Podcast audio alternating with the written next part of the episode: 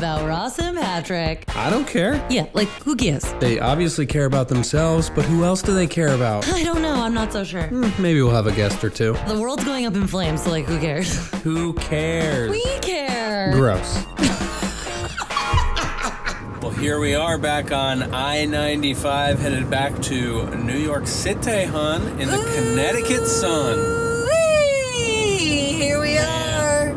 You're driving like a New York City taxi cab on a very busy 95. Although we've got speed, which is nice. Yeah, I mean we're not like, well, actually we are doing the speed limit. No, we're not. Not anymore. We're not. We're under speed limit. We're under the speed limit, is what I meant.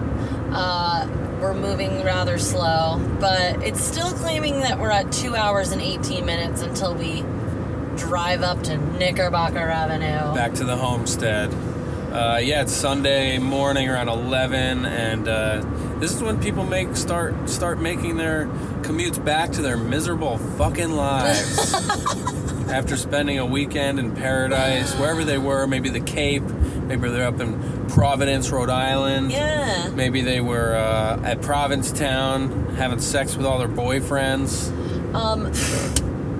That's what people do, right? Sweeping generalizations. Well, maybe it's women with all their boyfriends. Maybe it's just gay people and being gay, enjoying their lives in Provincetown, in a safe place known as Provincetown. What a beautiful place. I've never been.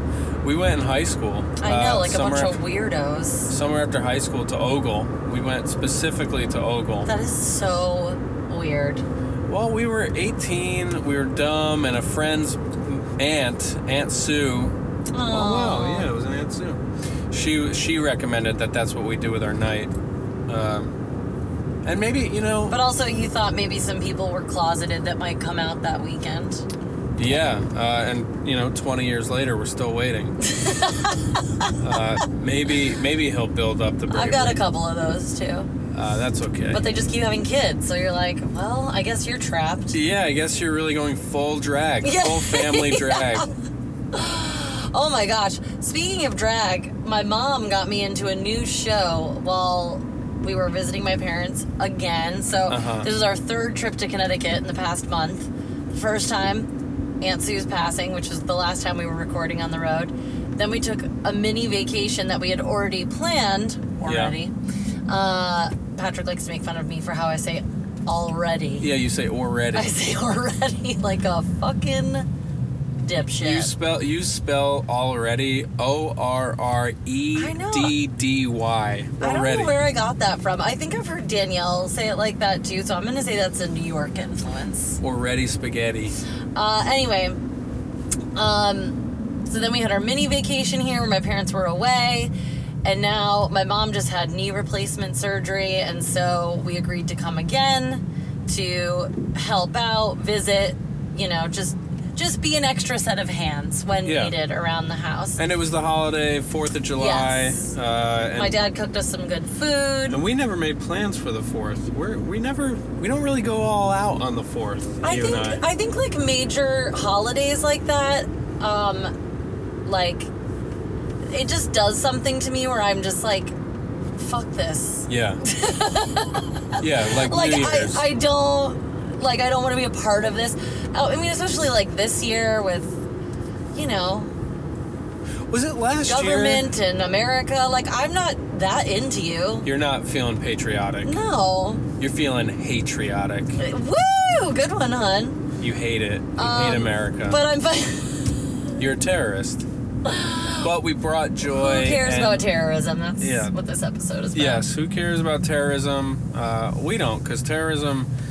Mostly is an invention. It's I care a propaganda about domestic. Invention. I care about domestic terrorism that they're not addressing as terrorism. I care about that. Sure. Anywho, before I just go off, Ooh, I just hit the mic. Sorry. I really thought I found a solution for neither of us to touch the mic, and here you are playing volleyball with that mic. I have two lavaliers hanging off the ceiling of our car right now. How does it sound, folks? How does it sound in your headphones? It sounds all right. It's a little roomy. Yeah, because I feel like when I'm turning, maybe I'm not. Whatever. You know what, guys? This podcast sounds better than, like, 90% of podcasts out there, so enjoy. Yeah. Okay? The long story long that I am trying to get to is... We live in Connecticut now. Speaking of drag, why were we even speaking of drag? Oh, you're going to talk about Claws. Claws. The show Claws, starring Niecy Nash. Claws, which, like animal claws. Yeah, like tails. And they... I'm making claw sounds. I got it. That's what claws sound like. I'm an alley cat. I know. We'll get to that later. Yeah. You can talk about my dad's eating disorder later. Oh, yeah. No, it's not an eating disorder. It's a feeding disorder. Yeah, but I think that's an eating disorder, though. Yeah. Because it's like... food-related. It's food control. Which, for the first time, he admitted that he has food control problems. Anywho. Claws. What a great show. My parents watch it together, which I found really hilarious. What channel is that? TNT. It's pretty scandalous. There's definitely, like, a lot of hot content. A lot of sexy Niecy Nash. Oh, my God. I am, like, blown away by her sex appeal in that show. Yeah, would you want to roll around with her? No, I'm more just, like, in awe. Like, she looks like a goddess to me. But it's super campy, and like, I was saying to my parents, I was like, I think I really like it because it's basically just drag. Like, the whole show, every character is like a drag character of some kind. Yeah, it's like it could be an animated series. It's campy, it's heightened, it's not...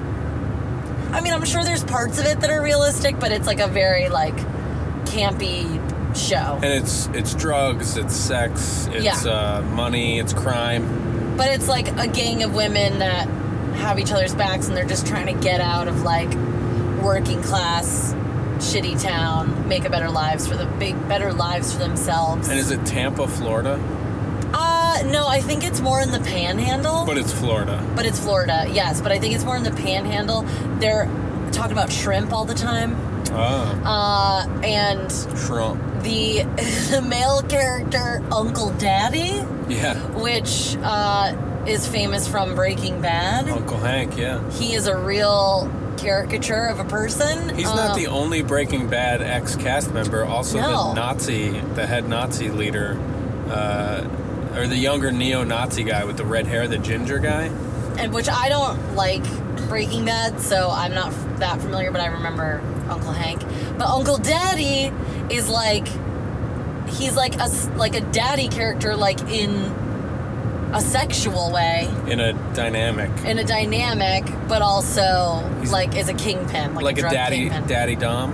He's definitely a daddy dom. So I've only been dipping in and out of the show, and I did come in the room while there was a little leathered-up, harnessed boy skedaddling across the room. He has, like, a gimp that he, like, keeps around that he definitely fucks, but also is married to, like, a haggard-ass woman, Interesting. Too. So it's, I don't know, it seems pretty subversive to me. Hypersexual. It's hypersexual, for sure, which is, like, another reason probably why I'm enjoying it. But what was I going to say about Uncle Daddy? Well, I think you were just sharing that was, like, a point of bonding with your daddy. That my parents were watching this, because my dad loves Niecy Nash. Yeah. I wonder if your dad loves her because she's funny or because he finds her sexually appealing also. I think he just thinks she's really funny. Yeah. And she was on, like, a home makeover show as a host years ago that he, like, found and fell in love with and just thought that she was so funny. Well, we also have a theory that your dad is a butch queen himself, so maybe he just sees elements of himself in her. Well, I think that, like...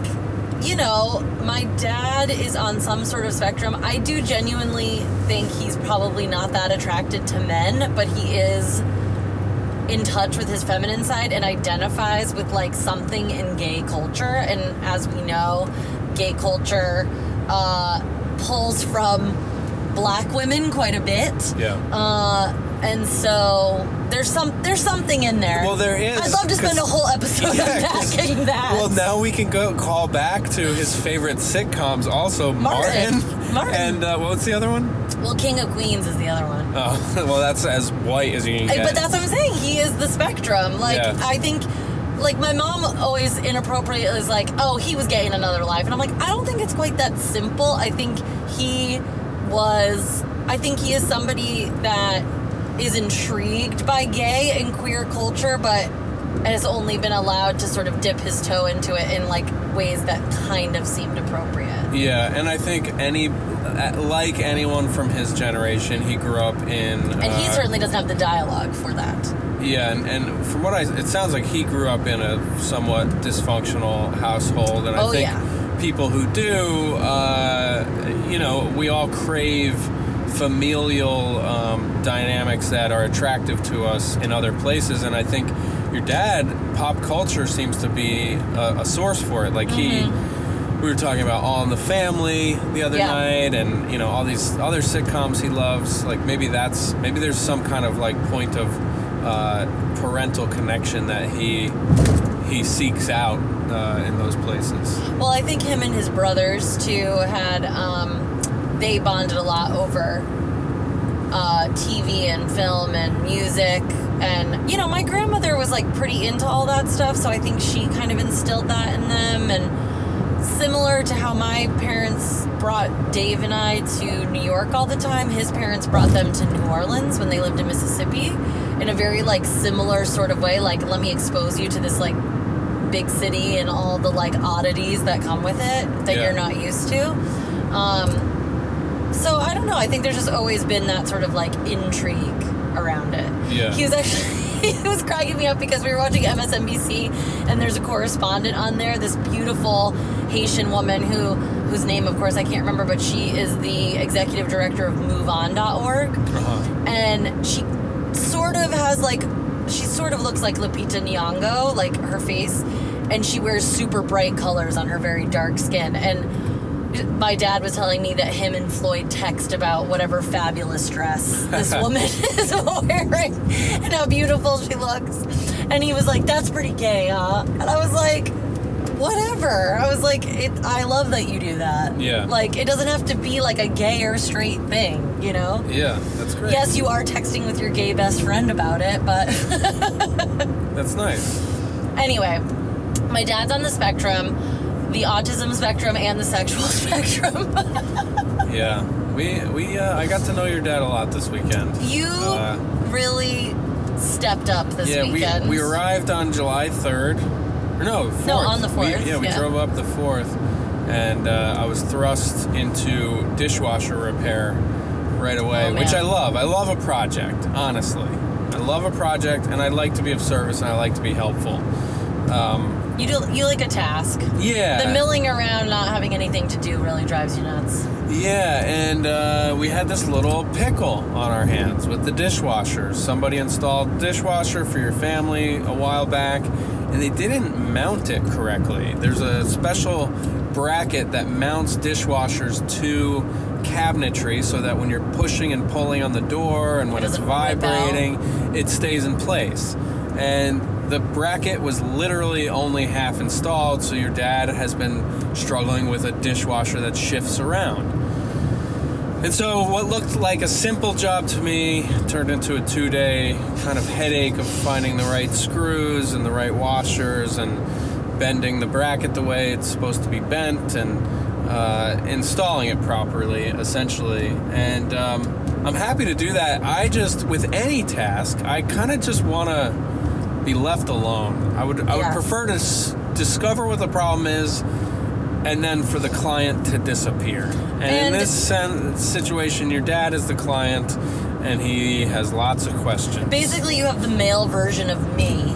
Yeah. Hovering over you. Yeah. At one point, I was like trying to get screws in, and I could feel him hovering, and I came close to saying like, hey, I'd actually do this better if I had some space, which is what I should have said. But I was like, you know, I want to maintain father-in-law, son-in-law, good vibes. So I just a little bit in a huff. I don't think he detected the huff, but I just got up and turned on the kitchen radio. And I turned on 1010 Winds and turned the volume up, and I'm like, maybe this will create some kind of auditory buffer zone. Well, you do both love 1010 Wins. So. Well, then that became a point of bonding. He was like, I'm happy to hear that you also enjoy 1010 Wins talk radio. He's a special man. He really is. Oh, my God. But yeah, so the dishwasher. But you did that, and then you went to a doctor's appointment with him that he was very nervous about, where he found out that he now has to get radiation for the prostate cancer he thought was gone. And he refused to allow me to go with him, but he thought it was fine if you went. So, yeah. Unfortunately for you. Yeah, man, Dolores, friend of the show, video subject, she was one of our first guests on the podcast, but she was also a subject of one of our videos we did. Mm-hmm. Do you remember when we dropped her off at the cancer clinic she was going to? Yeah.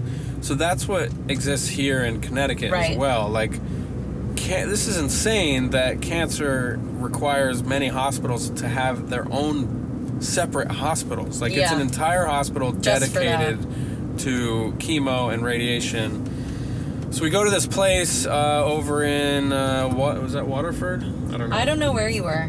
It was by the movie theater. We also saw Midsommar. We can review that. Oh yeah. Or maybe we don't want to review it or spoil it, but we can at least chat about it. Anyway, it was over near where the movie was. Yeah, Waterford.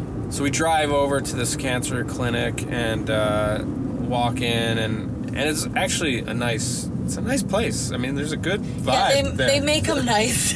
Yeah, like they're like, "Are you dying? Have a seat. It's nice here." Yeah, there's an array of magazines in the waiting room. You know, Prevention Mag is hot in there. Yeah, I walk in and the first thing I see is the jigsaw puzzle. There's a jigsaw puzzle table. Unfortunately, when I walked in, it was a African American family, two young women who were accompanying. Who I assume is their dad, to his appointment. And I had a quick back and forth with them about how the sky is always the hardest part in a jigsaw puzzle. And I thought if I just like had a little small talk about it, they would just say, "Do you want to come help us?" But nobody extended the invitation, so I was left with Prevention Magazine. But yeah, your dad went in. He came out within 5 minutes to say, "Just so you know," and he had his car keys in hand. He's like, "Just so you know, I have to see the first person just told me I have to see like 2 or 3 people, and it might be a while." And I was like, "No, I'm hanging. Like, I'm here. I had my." Such a good son-in-law. It was, yeah. I You're like, so good. Here's what I like. I like structured time and space to space out. Yes. And I wasn't really spacing out. I was doing work. I had my flashcards. I was memorizing an hour-long headlining set that I did last night up in Massachusetts. So I had my memorization work to do. I had my memorization work and I had my puzzle, and everything was great. Yeah, and all those magazines, and you know, after an hour of memorization and having at this point no idea how far into his appointment your dad was, I just started roaming. I also made a chai latte from the Keurig machine. There's a Keurig machine in this place. Oh, man, you're just living. That's what I love about fucking hospitals and medical places is that they have carcinogens in the waiting room. Fucking garbage everywhere. Yeah. It's like, because it was also Diet Cokes. I know. It was that. You should have seen me when my dad first got the surgery at Yale. I'm sure I bitched about it on a previous episode. I was like, they kept bringing him fucking ginger ale, and I was like, you're bringing him corn syrup water. Yeah. Like, there's got to be something else. That did occur to me, too. I wanted to just be like, do you guys also have some Camel non-filtereds? Like, this is America. Happy 4th, everybody. Suck a dick. Fucking suck on your carcinogens and at your goddamn cancer treatment center. Thanks for listening. Bye. And litter the planet with fucking Keurig cups. Anyway. But yeah, I started getting restless, so I went outside. I'm getting some sun. I'm doing some yoga stretches. Oh, very nice. I'm having a weird, what is that thing? A Munchausen moment where I'm like, oh, I wonder if people think I'm here, like, like having my I'm having my hero's journey. I'm doing yoga in the sun. People like must you're think, sick oh, and you're waiting for your appointment. That poor guy, he's so young. Oh God. I'm having conflicting Munchos. My hero's journey. then I'm like, all right, I need to just keep walking, and I discover the Falcone Cancer Garden out back. Oh, beautiful! Oh yeah, yes, you sent me that photo. And it is lovely out there. They've got a nice pathway and flowers. Is it called the Cancer Garden? Yeah, it's the Falcone Cancer Garden. Oh, yeah. They couldn't just call it the Falcone Garden? Maybe I'm inserting cancer. Because that feels unnecessary. Like, they know where they are. And I did get a little choked up. I mean, all this, I'm talking sort of lightly about this, but it is very humbling to be in a place where, like, you really do think, like, I have my hang-ups about how I feel about my body, my body, like, image issues, and my asthma has been annoying because my allergies have been so bad. We've talked about STI stuff on our show. Like, I have all these things, and I'm just like, these ugly feelings about myself. But then you go somewhere where you realize, like, I'm so much healthier than I know. I'm so lucky to be as healthy as I am. Like, peak physical condition. Yeah, because I'm walking around this path, and people, I assume, donated money to help make this garden, and so people could write things on these bricks on the floor, and it's like, one thing is like, dear Susan, you were my light until the end, just like whatever these things said, and I was just like so struck by like the love and the just the just like that long-term, deep, mature love that people develop for each other, and how it will be horrible eventually when, like, something happens where, somebody is taken away from you, and, so I just sat and lived through my flashcards in the garden, and... And I worked on my comedies, and then... Yeah, I had a couple chuckles to myself. But then I discovered there's also a nature path that goes into the woods behind the garden. How nice. It was just nice to kind of walk around, and I'm sort of certain I looked up into one of the windows, because there's windows of the private, like, doctor's spaces. Mm-hmm. And I swear I saw a man leaning over the stool or whatever, like, maybe for, like, a little exam. And I'm like, they should be drawing the curtains over the garden. Oh, I see. I mean, like, you could see an appointment happening. Yeah. And he was prone in the, gloved-up hand position. I mean, they may ask, like, do you want me to close the curtain? Do you want me to close the curtain? Because there's some random dude out there going through index cards like a psychopath. Should I close the curtain, or are you comfortable with that guy? There's a man... resembling some sort of sociopath. I'm pretty sure he likes a lot of forensic files. Do you want me to close the blinds? Oh, no, leave him open. It looks like he's on his hero's journey. I think he's got cancer, too. He's on his hero's journey. And then, so I wandered back into the office, and that's where I saw somebody at the culmination of their journey, or at least part of their journey, where they were doing a photo op with a very elderly man who had a mallet in his hand next to a gong that is in the waiting room. Oh, so like if you beat it? When you have your last treatment, you bang the gong and they take a picture, and it was very sweet. Aww. And his daughters were with him, who were all like grandparent age. Like, this guy was like 100 or something. Oh God! Like the women that were with him were old. Yeah. Oh Jesus. But that was sweet to hear them sort of celebrating that it was going to be his last time having to go there. And then I got alone time at the jigsaw puzzle, and I really. And the moral of this story is I finally got alone time at the jigsaw. And I made some major contributions to that thing, and just when I was picking up steam is when your dad got out of his appointment. You're like, Paul, give me like 10 more minutes, please. Yeah. And it was a nice lighthouse scene on the puzzle. Oh, and, beautiful. That's just the theme of life, Like, if you're ever lost, just look for the lighthouse. That's right. Yeah. Or the Falcone Cancer Garden. So, yeah, that was a bonding experience with your pop. He was very, very appreciative of you showing up in a multitude of ways. Yeah, no, it was nice. But I missed you. We got to go to, like, 2 different hardware stores over 2 days. And I went to the beach by myself and fell asleep.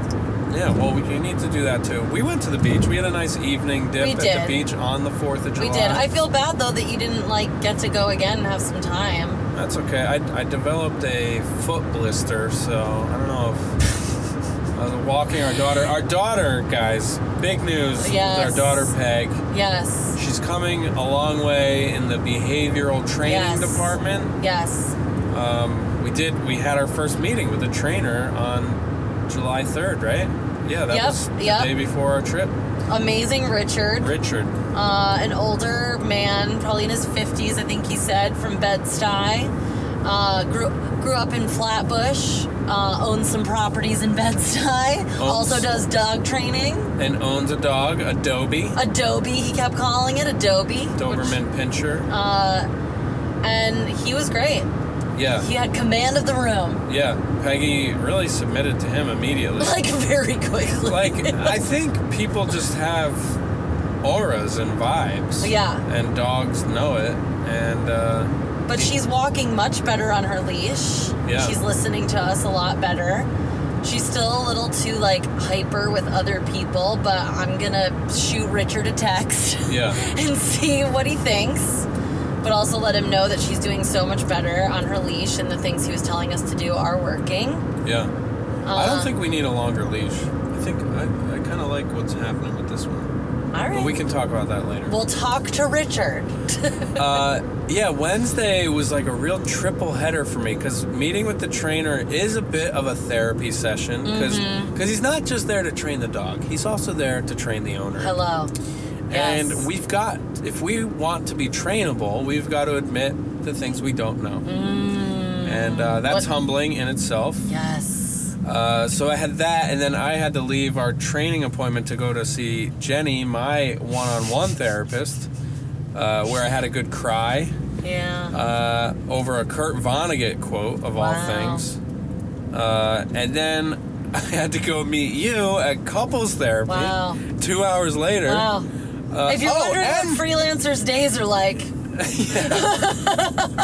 But for the record, I worked my balls off last night at a show, and now we're driving back to the city to go work my balls off on a Sunday night. I can't. It's a tiny baby deer. It's a deer. I was going to tell you it's just taking a nap joke, but that was a bloody baby deer. Doe deer was massacred on the side of the highway. She wasn't much bigger than Peg. Come on, hun.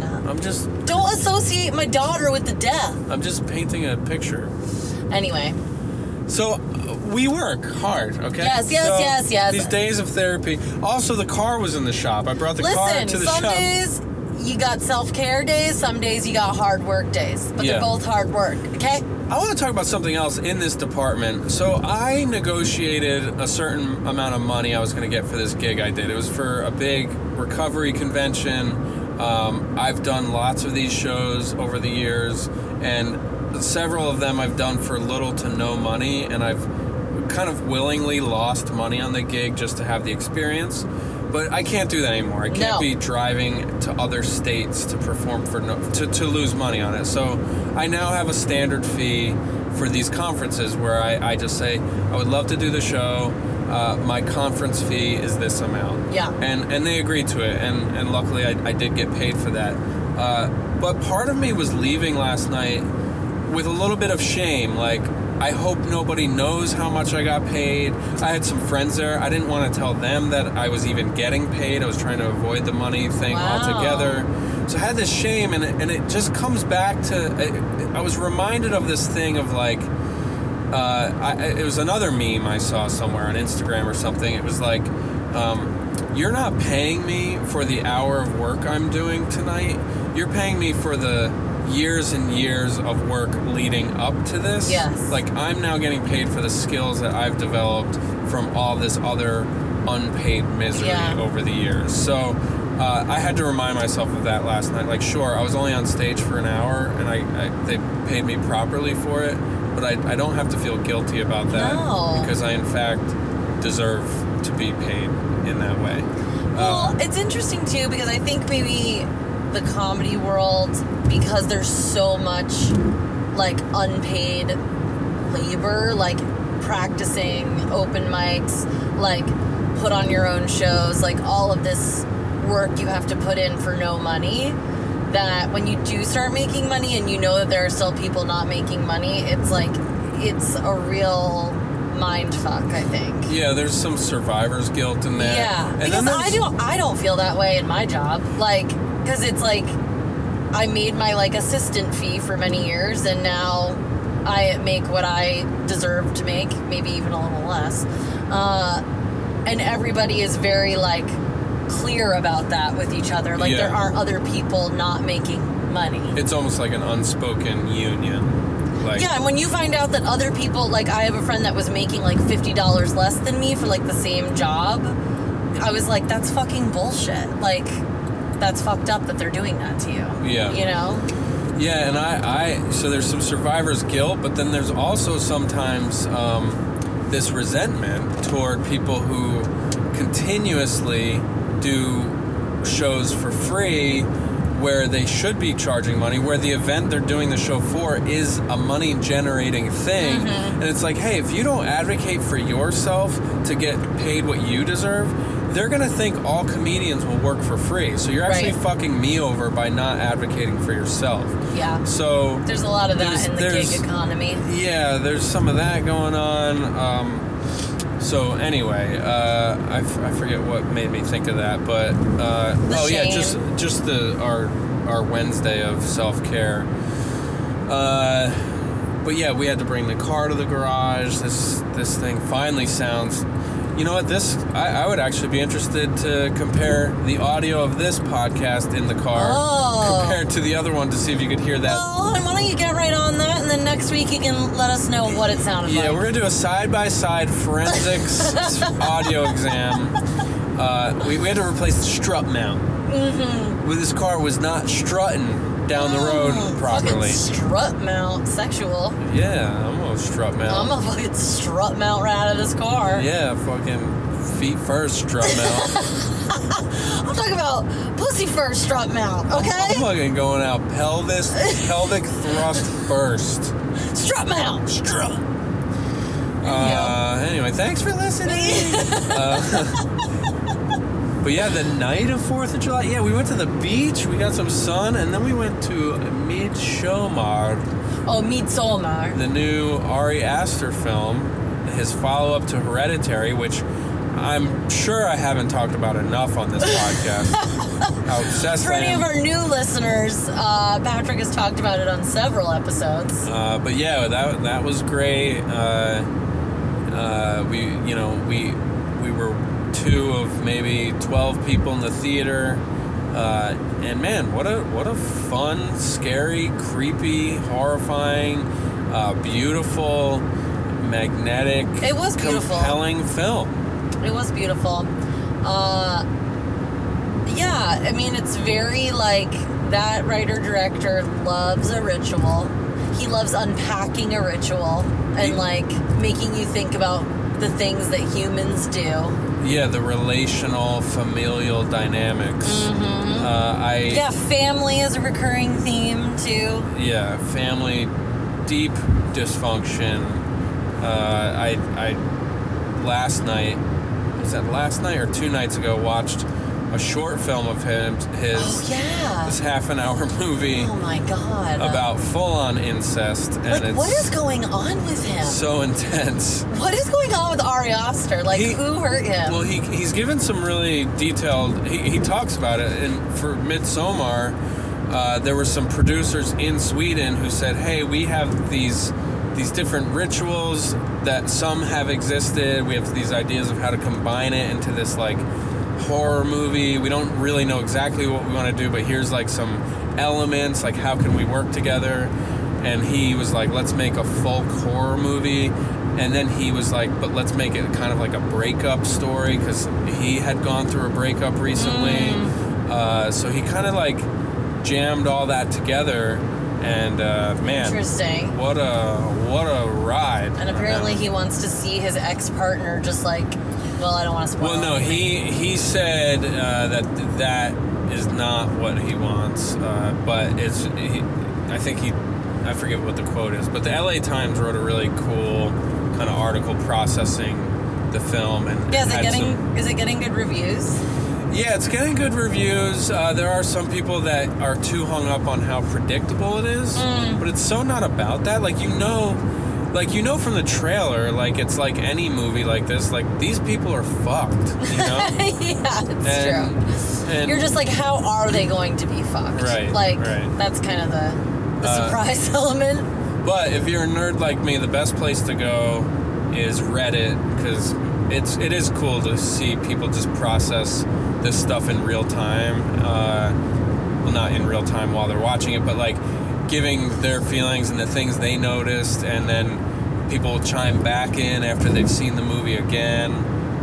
The Hereditary Reddit thread is insanely good, and now this one I just popped in on this morning, and there was some cool stuff in there. I would say that Hereditary is far more graphic. I don't know. This was, I think, equally graphic. Really? If not more. There were more. No. I thought there was more gore in this one.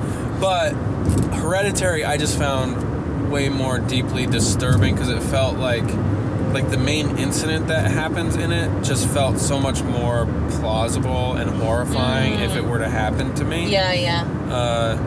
And then whereas this, I think there were a lot more like kind of kill scenes or whatever. Wow, look at this. We're driving past a classic car that looks like a piece of art. Wow. It's always some ancient, white-haired old man here in Connecticut owning those cars. Yeah. We enjoyed Midsommar. We were out late. And that was weird. We left the movie theater. Oh, my God. It was like... It was creepy. We were literally the only two people we saw. Well, I guess we sat through the entire credits. That's why. Yeah, we love to see if there's an Easter egg. Yeah. There wasn't. So save your time. We'll leave. And we get up and everyone is cleared out of the theater, but then we walk out into the lobby and not a single worker is anywhere to be found or anyone else that's come out of a movie theater. I was like, what the fuck is going on? Like, I always have a thing about that too anyway, like, people can like really clear out quickly. Yeah. Like, I am not one of those people, like, even just going to like a yoga class, I'm like, how did everyone get out of here so fast? Yeah. Like, what are we doing? What are you rushing off to? Really? I'm like, weren't you just relaxed? Like, why are we like fucking sprinting out of someplace? Let's linger. Anyway. Your dad does not like to linger. Oh, no. So yesterday we had to go on our round 2 screw run, which was, so we had to make 4 stops. We had to get screws for the dishwasher at Johnson's Hardware. We had to get gas at his favorite Citgo station. We had to get arnica cream for your mother's knee surgery at CVS. And then we had to go to the brewery to get a refill of his growler. So it was 4 stops. Wow, I didn't know it was all that. I know it was 4 stops because he would count down the stops. He'd say, okay, this is stop 1 of 4. We're going to the hardware store, get the screws. And I like to make it, and it was actually after the Citgo stop on our way to CVS that your dad explained to me that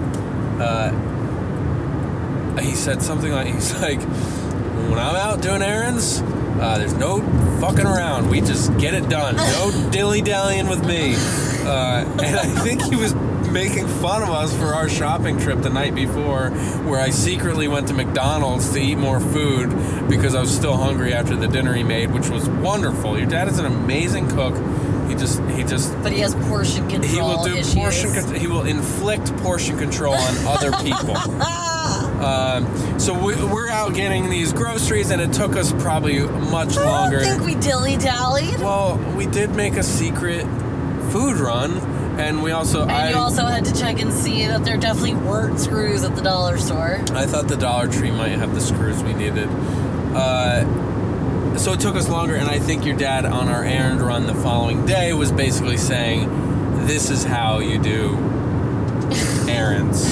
He was all, this is how we do it. Mm-hmm. He cued them on till Jordan, and he was like, buckle up. Come on, baby, get in the car. This is how we do it.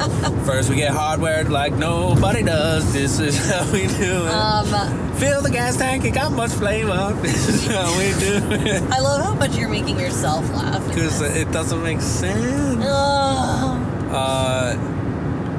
So, yeah, anyway. You just had so much time with my dad and got to see, like, all of his idiosyncrasies. Yeah. Which you've already, you know, I think you've become fairly accustomed to at this point, but there's, no, like, some new levels happening here. I love the guy. I'm just still learning his language, you know?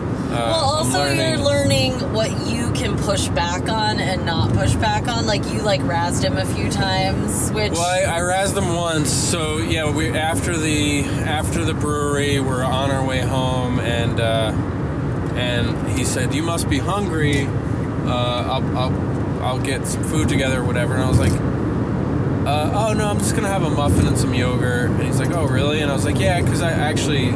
When I took Peggy out this morning, I got a little something. I didn't tell him what, but I went to Dunkin' Donuts and I had a ham, egg, and cheese and a small coffee, which, because I was like, I gotta eat now, because God knows. And so I basically said, yeah, I ate while I was walking Peggy this morning. And he's like, wow, you really are an alley cat. You never know where you're gonna find a snack or something like that. Which I took as a accusation of some kind, so I pushed back and I was like, well, I have a father-in-law who likes to control the amount of food I eat, so I gotta get it where I can. I was like, I couldn't even, as I was saying it, I was like, I can't even believe I'm saying this out loud. I feel like a shithead, and also like, as a people pleaser who suppresses so many feelings I have, and I keep them to myself. When I finally do say something, it feels like it bursts out. Yeah, and it feels like I'm barking it, or I'm like, I'm being too harsh. Yeah. It probably isn't. I think I just the whatever hormones in my body that feel like fight or flight. The chemicals. Yeah, it makes me feel like I'm fighting, and he received that. He did kind of. He took that as a point taken. And I'm glad to hear that. He received it, and I think he thought it was funny. Yeah. You know, like, he can handle it. I mean, he's sensitive, but he also, like, he razzes people. So it's like, as long as the setting and the tone is okay, you know? Well, and what I'm learning with him is that I need to understand that he views razzing, it's how he shows affection. Yes. Because he's constantly, so he's really into the Tour de France. Yes. And this morning I said, oh, what city are they in today? And he was like... And he told me yesterday, he told me what today was, which is not a new city. It's time trials in the same city as yesterday. Mm-hmm. And so when I said, annoyed. What city is it? Yeah, he's like, come on, man. It's the same city. It's time trials, Brussels. And I've gotten that from him lots of times about Trump in the news or other sports things. Actually, it happened twice today, because then he said, oh, it's U.S. versus Denmark today or something like that. I was like, oh, soccer, right? He's like, yeah. I was like, but what are the games right now? It's not World Cup. He's like, Women's World Cup, dude. We already talked about that. It's like I don't do sports, and I also don't watch the news every... This is just me ranting about your dad. That's okay. I'm sorry. You had a lot of time with him. It's all right. Sorry. I love you, Paul. I don't think you listen to podcasts. He's definitely not listening. And also, I'm wondering, like, do you see the correlation between me and him? Yeah, like, all of those things that you, like, you guys get, like, tough on each other about. Yeah. I just receive as, you think I'm dumb, you're criticizing... the things I'm interested in or not interested in. Yeah. And, like, it just doesn't really work for me, and I don't think I'll really be able to come around to, like, hey, Paul, you look like an idiot today. Cool, me too. Like, whatever. Like, I'm just not that person. Yeah. Like, I'd rather just be nice. I know. You love being nice. And sure, like, I don't know, razz me about, I don't know, something I actually deserve, but, like, I don't know, I just end up feeling like, oh, fuck, now I'm like, do I need to research what's going on in the sports world? Well, that's why we all have complexes and, you know, have perfectionism that drives us insane. So just, like, get on board. Yeah. Okay? Anyway. I think we've unpacked my dad enough. What do you think? Yeah. Are you, like, stressed out now? No, I'm just trying to think if there are any other stray items I wanted to drop in about him. Oh, well, I'm sure with that said, up. I mean, I do want to celebrate him. Let's celebrate. Because seriously, like, he's going through a lot, and it's been quite a year, and I did have to, I don't know, I hope he has a good therapist, because I said to him, I was like, you know, it's almost like you didn't get to retire. Like, you retired, and then this cancer thing came up, so you began another full-time job. Like, taking care of yourself and going through a major health thing like this and a surgery is a full-time job. And, like, you haven't gotten to experience actual relaxing retirement yet. And he doesn't want relaxing retirement. He wants active retirement because he's an athlete, and he doesn't like that he's lost this energy level, and now that he's going to have to do this round of radiation. I hope we're not oversharing about this. This isn't really our business to talk about, but the thing that was most upsetting for him that I could tell was that he saw it as, well, this is going to take me away from being active. It's going to, like, I he was talking about the low energy levels.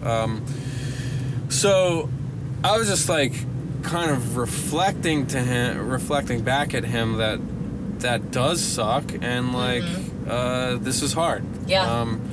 And we talked about that in the car, and then when we first got home, he's like, well, I don't really feel like cooking or whatever. And then, like, an hour later, he's like, you know what? I'm going to cook because, like, what else am I going to do? You know? And I think that's cool that he just, he knows to just do what makes him happy. And he does. He does know that to, like, a certain extent, because then once I got home from the beach, I went upstairs and he was watching Harry Styles YouTube videos, because that also brings him joy. And he probably had smoked weed, which also brings him joy. And I'm like, fine, do you. And I was like, you know, it really sucks because it's, like, not what you thought. And now you have, like, more stuff you have to deal with. And it's scary. So, like, be upset about it today. Yeah. You know? Like, it sucks.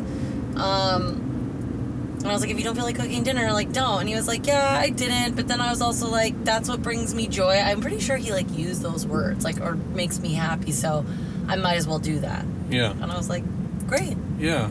So he's not completely devoid of skills and tools. No, and he showed, we were also chatting in the car, and he was actually showed some, like, real pride in the fact that, you know, like, we were talking about your family's history and how you ended up in Connecticut and his time in the service in the Navy in New London, and then having to go back to Texas, and then having to come back because your mom had the job here. And, you know, we were talking about her career was born here. Like, she's made her career and her life up here. And he said, yeah, you know, that's, like, one regret I have is, like, career-related. And he was like, but I did get to have this great personal life. And I was like, yeah, totally. Like, and when you think about it, that's, like, a very European thing of, like working, you know, you work what you need to do to work, but you're really working to live, you know, like, and you can create the life, and you can live how you want to live. And to me, what I took from... He's proud of his personal life in that he got to run, I don't know, hundreds of races, become a bicyclist, become a great cook. Like, sure, he didn't love the work he did over time, but, like, he got to build this life. And, like, friends, you know, your mom and him have, like, a nice friend group and a great home and, you know, two awesome kids. And so I was just saying, like, yeah, that's, like very European, and I think that really made him feel good. Yeah, because he's a bougie bitch. Underneath it all, he's a bougie ass bitch. All right, those were the two straight things. And scene. I love that man. He's a sweet man. And you know, mom calls him her sweet man. It's good for me to put some effort into cultivating relationships with paternal figures, since my dad won't return my calls or texts. So I have a new dad, and his name's Paul too. He's also slightly unemotional. He's slightly emotionally unavailable, like your dad. But have I ever pointed out to you that my dad's name, middle name is Martin, so it's Paul Martin Holbert, and then it's Paul Martineau. Yes. What the fuck? It's weird. Like, sometimes the Matrix is just lazy. They're like, let's not make everything... Is it incest? Like, what's going on? No, it's just like the programmers fucking were lazy. Anyway, so... Lots going on. With your family. Good stuff. Loving. I mean... Dave's birthday was yesterday. Happy birthday, Dave. We love you. Happy birthday, Dave. Happy birthday to you. Happy birthday to you. It's gonna be a good time. We hope it was a good time. We hope it was a good time. We weren't able to spend it with you, but we heard you went to the beach and also went to see Midsommar. Oh, so yes. We hope that both of those events were fun and that you were with people you love. And guys, check out the Patreon for me and Dave's spoiler episode of Midsommar. Oh my God, review. That would be such a good idea. Should we start a Patreon page? Probably. Let's go. Another highlight of the trip is us fucking in my childhood bedroom. Whoa! Paul, if you were listening a minute ago, turn it off now. My dad went on a bike ride. My mom was conked out on Oxy. Oh, your mom was getting high as a kite. And I thought, this is a great time for us to try to get down in my childhood bedroom. You get to... Get some Niecy Nash on the TV and just do it up in the... Take me to my childhood bedroom. Is that a Melissa Etheridge song? It's a country song I'm working on. Oh, yeah, country song. Take me to my childhood bedroom. Yeah. Lay me down in my race car bed. Mind you, it looks nothing like it did when I was in the bedroom, when I lived in that bedroom, so... Well, you do still have your constellation stickers on the ceiling. Yes, those are still up. But we were doing it in the daytime, so that's right. No stars were out. You could see everything. Yep. Anything you want to say about that? I just wanted to say... Take me down to my bedroom. Lay me down in my childhood bedroom. Read me out of my lullaby book. I can't. My musical bits are not coming together. I'm sorry. That's my... Well, I'm no, because sorry. You do sometimes actually have good musical bits. Oh, I'll tell you about musical bits. Oh, let's see the musical bits. About some tender bits. Let me tap that xylophone. So that was fun. We had to distract our dog a little bit, but we pushed through. We don't know how to have sex in front of the dog yet. We'll talk to Richard, the trainer, about it. Yeah. Richard, she seems to jump on strangers. Also, when I'm going down on my wife, she doesn't like it. She did not like it. Should I, while performing cunnilingus, should I be passing her treats? And you really took one for the team, and you passed her one of your Hoka sneakers that I hate, and you were like, chew on this, Peg. Yeah, she's had a foot fetish. This will really solidify a foot fetish. Watching a sex act while chewing on a shoe.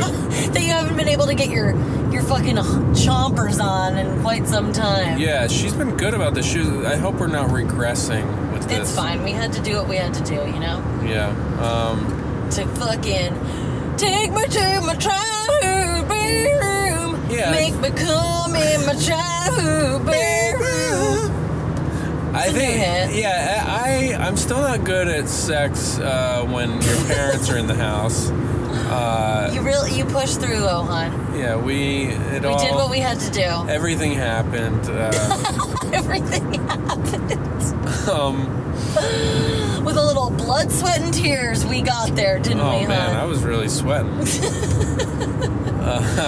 I cried, I bled. No, I didn't do either of those things. It was just sweat. Yeah. Because it was also hot as fuck in my parents' house yesterday. Although we did have AC going, it was still, like, very sweaty. The whole Northeast was really just a fucking sweaty nutsack.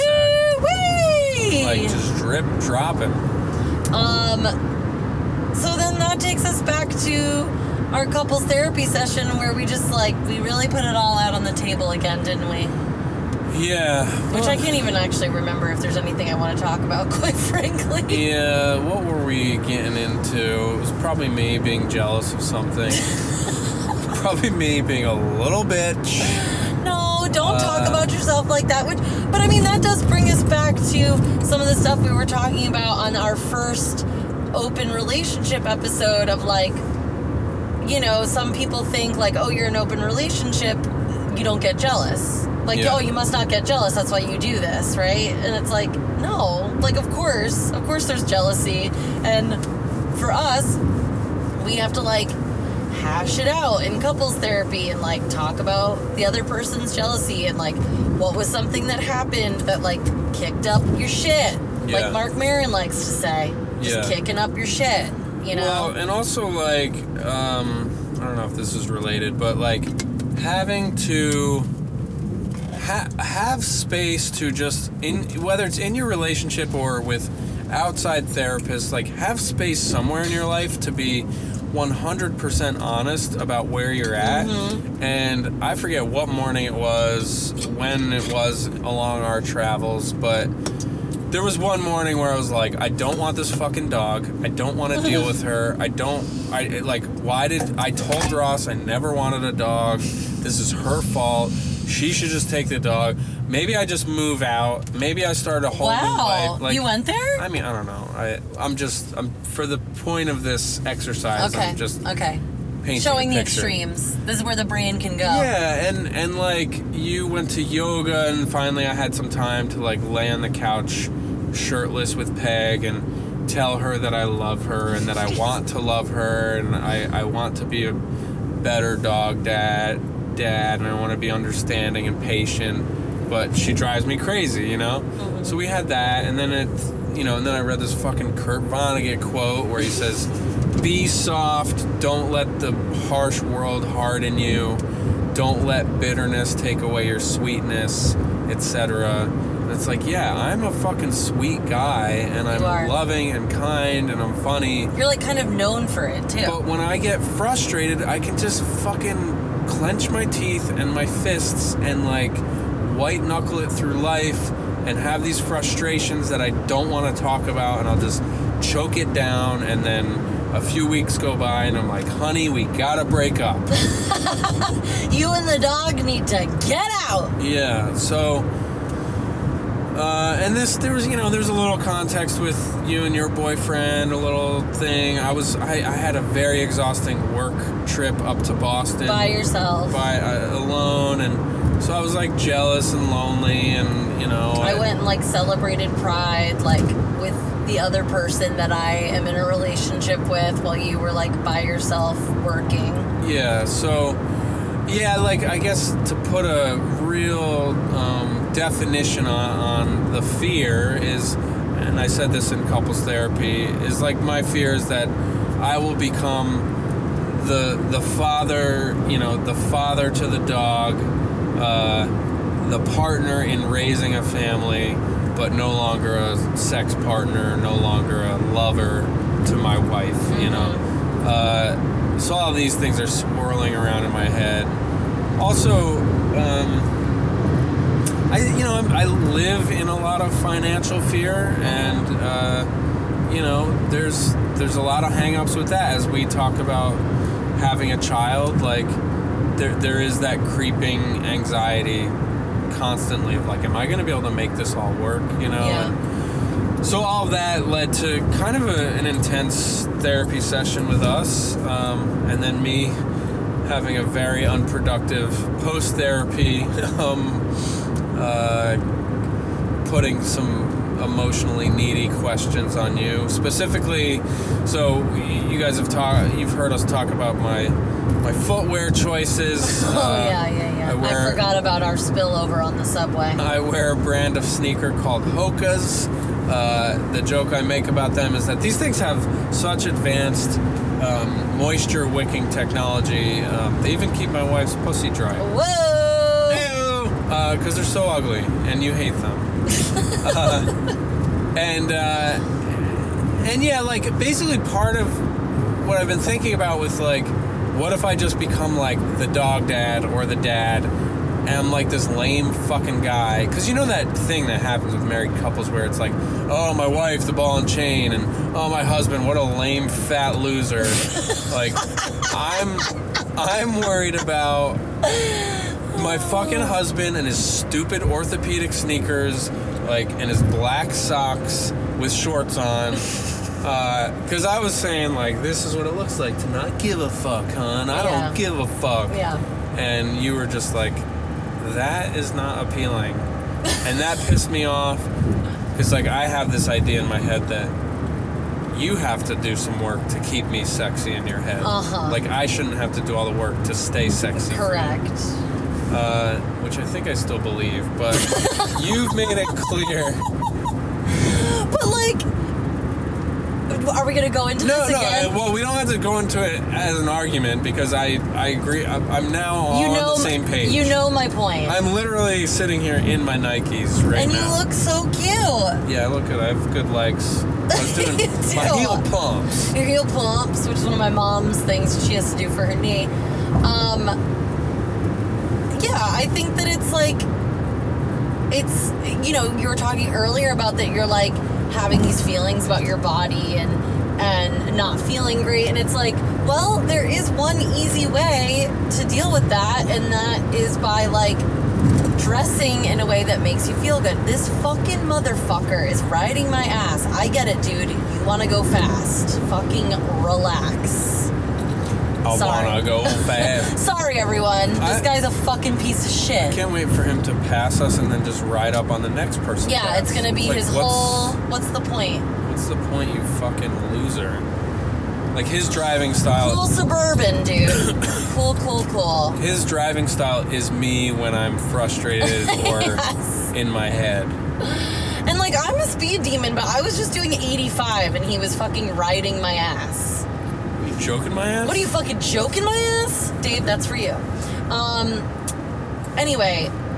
So I decided to bring all this up on our way out of our therapy appointment. And it was like, he was like, well, don't you think that you have to put in some effort to like keep me sexy? And I'm like, sure, but it's not just like up to me. And like, just like it feels good for me to dress up and feel sexy for myself, for you, for us.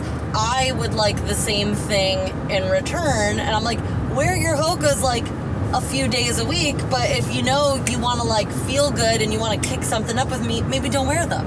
I have to wear my Hoka's tonight because I'm doing camera Well, we already fucked yesterday, so it's okay. I'm doing camera work at a comedy show, so I'll be on my feet for like 6 hours straight. So I'm wearing Hoka's tonight, but you won't be there. I'll be at work. But that's what I'm saying. It's a balance, right? Yeah. It's a balance of like, this is what it looks like to not give a fuck, and you got to deal with it. But also, like, you have to think that I'm sexy too, and like, this is all on you. The suburban, what a fucking dirtbag! It's a fucking piece of shit. Sometimes I do want to see people get into car accidents. So my point was like, it's not vain of me to want you to like give a shit sometimes for some to like, because honestly it's not even that much. I'm like, oh, put on those Nikes. I'm like, oh, you look cute today.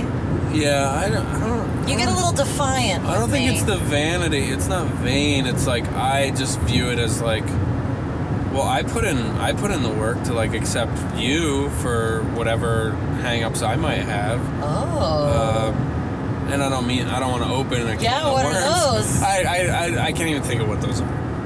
Yeah, likely story. The point... Who cares? The point is that we're both putting in a certain amount of effort to keep the sex life fun. Yeah, and present. And I will recognize you for... the positive affirmation that I don't know if you put effort into... or it just came naturally, but when I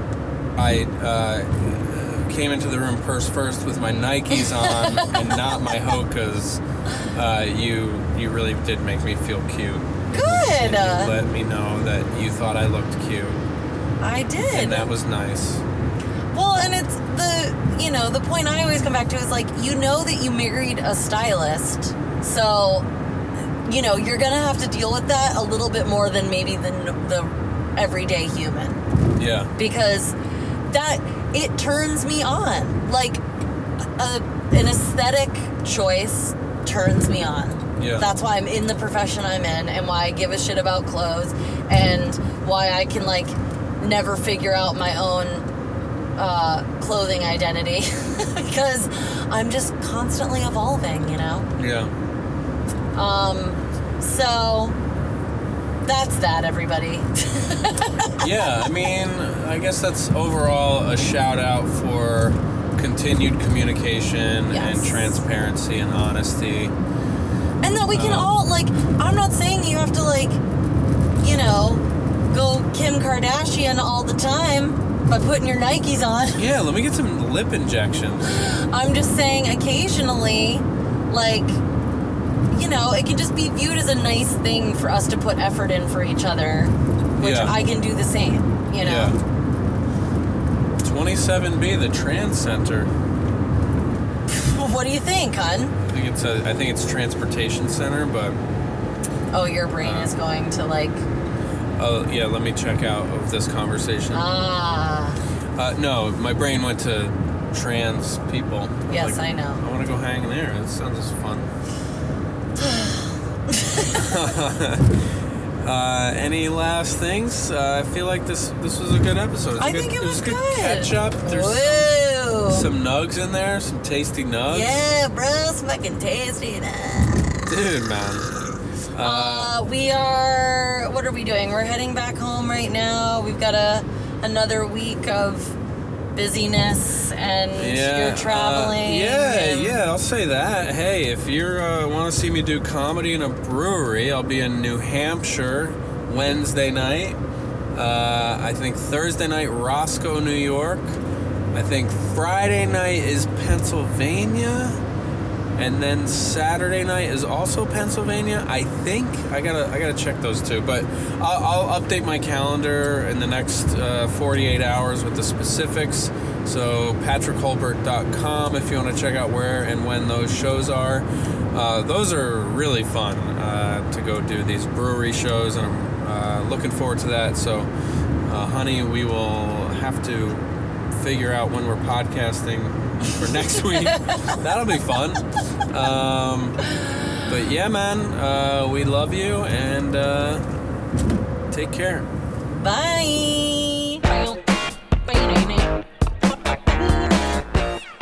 Maybe that's the ending.